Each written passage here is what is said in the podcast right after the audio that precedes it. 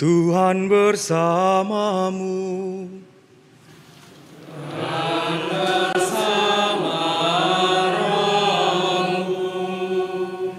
Inilah Injil suci menurut Matius.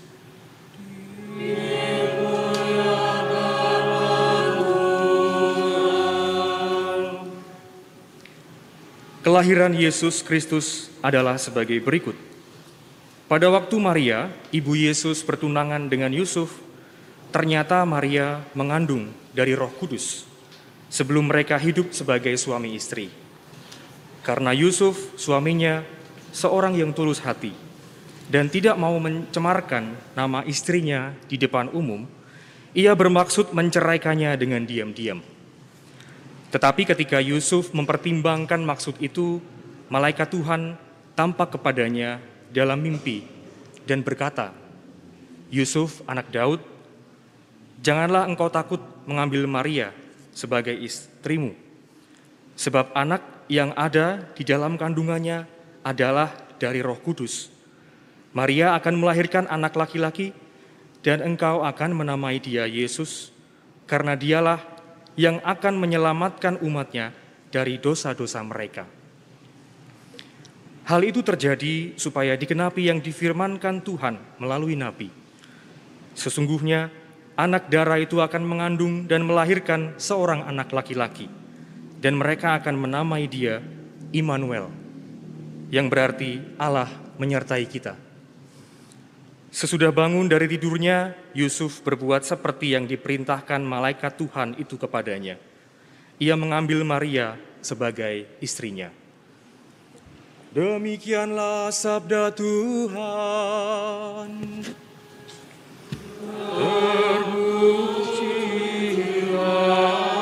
Kristus.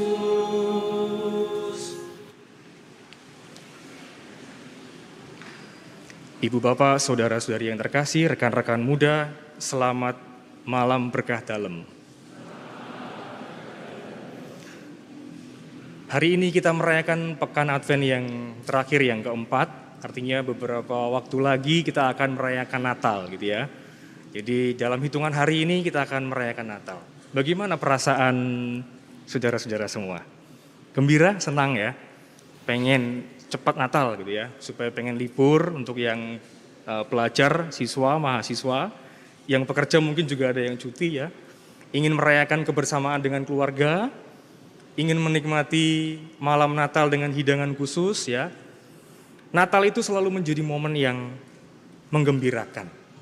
Dan kita melihat suasana Natal sepertinya sudah disetting sejak sekarang ya. Kalau kita ke mall, ke tempat-tempat belanja itu Natal tuh udah kerasa di situ. Tapi di gereja belum ya. di sini bahkan mungkin belum ada persiapan untuk bikin gua ini ya.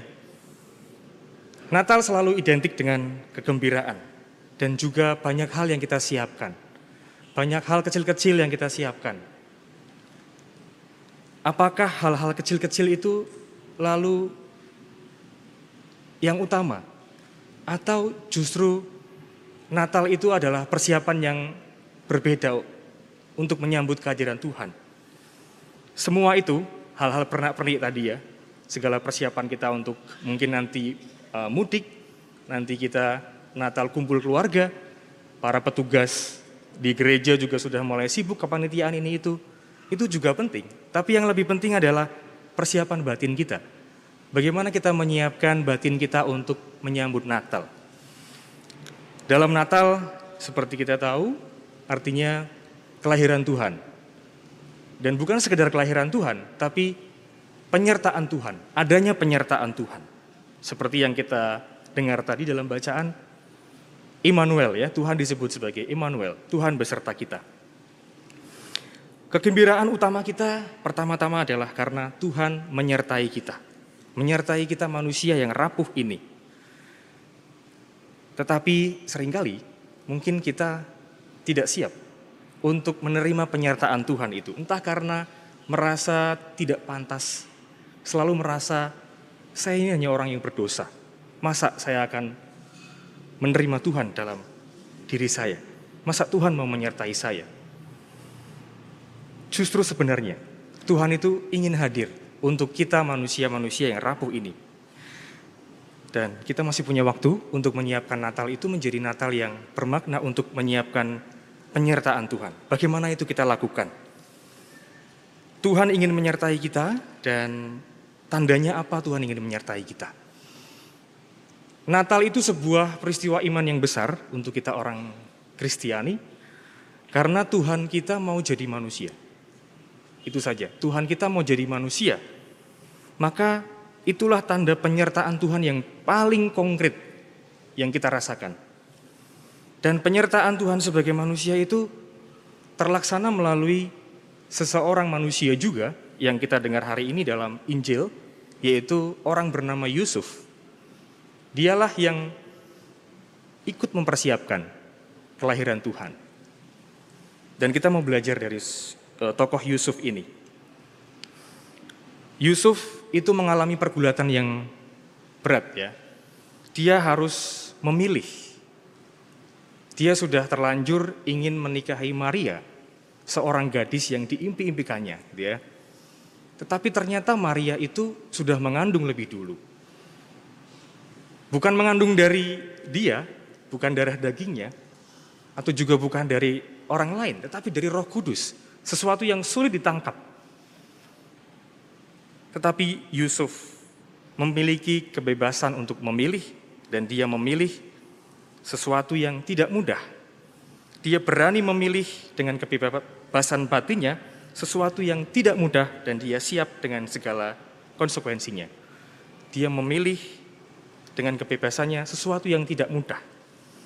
Saya kira pilihan yang tidak mudah itu bertentangan dengan budaya instan di zaman kita ya. Teman-teman muda ini yang yang biasanya berselancar di dunia media sosial sangat familiar dengan uh, tontonan ya orang pamer kekayaan, orang pamer prestasi. Istilahnya flexing ya. Jadi orang tuh pamer sukses. Dan kita dengan mudah terhipnotis. Kita pengen seperti mereka kita pengen sukses secara instan gitu ya. Dan kita nggak melihat di belakang kesuksesan itu ada proses yang panjang. Ada proses yang tidak mudah. Ada proses yang harus dilalui. Kadang juga melibatkan pilihan-pilihan yang tidak mudah. Kalau orang itu sungguh sukses, berhasil, saya yakin di belakangnya itu ada proses yang tidak mudah. Kita sudah melihat ya, mereka yang sukses pura-pura itu akhirnya masuk penjara, ya kan? Tapi orang yang sukses beneran itu memiliki proses yang tidak mudah. Dia harus mengorbankan banyak hal di balik itu semua. Jadi kita mari melihat uh, flexing itu bukan sesuatu yang ingin kita capai secara instan ya. Tapi memotivasi kita untuk melihat proses di balik itu semua. Ada seseorang yang bercerita bahwa di usianya yang ke-27 dia sudah berpenghasilan jutaan dolar gitu ya. Sangat istimewa ya. Dan dia sudah tinggal di negara yang makmur, di Singapura. Posisinya sudah nyaman, jauh lebih nyaman daripada negaranya. Tetapi kemudian dia memutuskan untuk kembali ke tempat asalnya. Bukan di Singapura yang serba nyaman. Dan keputusan itu dibuat. Karena apa? Karena bagi dia, hidup itu bukan hanya soal achievement, bukan hanya soal pencapaian, gaji tinggi, tapi hidup itu juga soal fulfillment, soal pemenuhan, pemenuhan dirinya sebagai manusia yang merindukan makna, yang ingin berbagi dengan orang-orang di negaranya. Akhirnya dia memutuskan untuk kembali dan um, dengan talentanya dia kemudian berbagi kepada orang-orang di sekitarnya, meskipun dia kehilangan jutaan dolar yang pernah diraihnya. Inilah jalan yang juga ditempuh oleh Yusuf. Bagi Yusuf, yang penting itu bukan achievement sebagai seorang pria dia mendapatkan gadis yang diinginkannya gitu ya. Bukan Maria yang sudah mengandung. Bukan achievement Maria yang seperti diimpikan. Tetapi fulfillment. Yusuf lebih memilih fulfillment. Dia mengejar kepenuhan dirinya sebagai orang beriman. Ada nilai dan tujuan yang lebih luhur yang dia pilih. Dan berkat pilihan Yusuf itu keselamatan Tuhan terjadi. Yesus lahir di antara kita sebagai manusia, ditemani oleh Yusuf di dalam keluarga kecilnya, dan Yusuf memainkan peranan yang sangat penting. Dalam kisah Yusuf, yang kita dengar hari ini kita melihat bahwa karya keselamatan Tuhan itu juga memakai cara-cara yang manusiawi gitu ya. Yesus tumbuh di tengah keluarga Yusuf. Sangat manusiawi, bukan Tuhan yang jauh di atas sana. Dan saya yakin dengan ini kita pun bisa hidup seperti Yusuf. Memilih pilihan yang tidak mudah, bukan karena dasar achievement, tetapi karena fulfillment. Karena kita mengejar nilai yang lebih luhur, yang lebih mulia. Bagaimana ini diterapkan? Untuk teman-teman ini banyak orang muda juga yang masih belajar ya. Saya juga masih pelajar sebenarnya. Saya masih belajar, masih belum selesai studi saya sekalian sharing ya. Jadi untuk teman-teman yang mungkin masih mahasiswa ya, perjuangan kita dalam belajar itu juga bagian dari persiapan menyambut kehadiran Tuhan. Persiapan batin kita untuk menyambut Tuhan yang lahir nanti pada hari raya Natal. Untuk teman-teman yang mungkin sudah sidang ya, selamat. Yang sudah wisuda barangkali ya, selamat. Dan itu adalah persembahan kita untuk kelahiran Tuhan nanti. Itu adalah komitmen kita untuk memilih sesuatu yang Tuhan berikan kepada kita. Kemudian untuk kita yang berkarya, yang bekerja, yang mencari nafkah, yang bekerja untuk keluarga dan untuk masa depan kita. Segala upaya kita adalah juga persiapan untuk menyambut kehadiran Tuhan. Pilihan-pilihan kita dalam situasi yang sulit yang kita hadapi adalah alat bagi kita untuk merayakan kehadiran Tuhan, Sang Immanuel, Tuhan yang ingin menyertai kita. Dalam bekerja, kita bukan hanya mengejar achievement, gaji tinggi mungkin, jabatan tinggi, tapi juga fulfillment, kepuasan batin, ekspresi diri, pengorbanan diri untuk keluarga.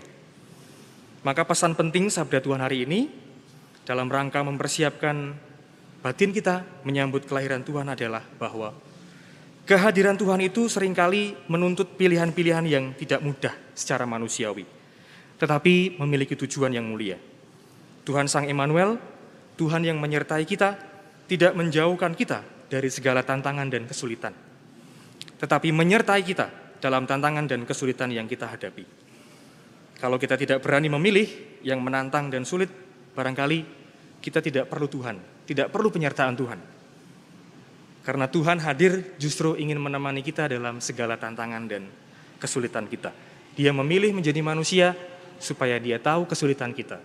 Dan dia menjadi sahabat, menjadi pembimbing, menjadi pribadi yang paling dekat dengan kita. Semoga hari-hari yang tersisa menjelang Natal ini juga membantu kita untuk menyiapkan batin agar kita menerima penyertaan Tuhan dalam pilihan-pilihan yang tidak mudah yang sedang kita hadapi. Tuhan memberkati kita semua. Amin.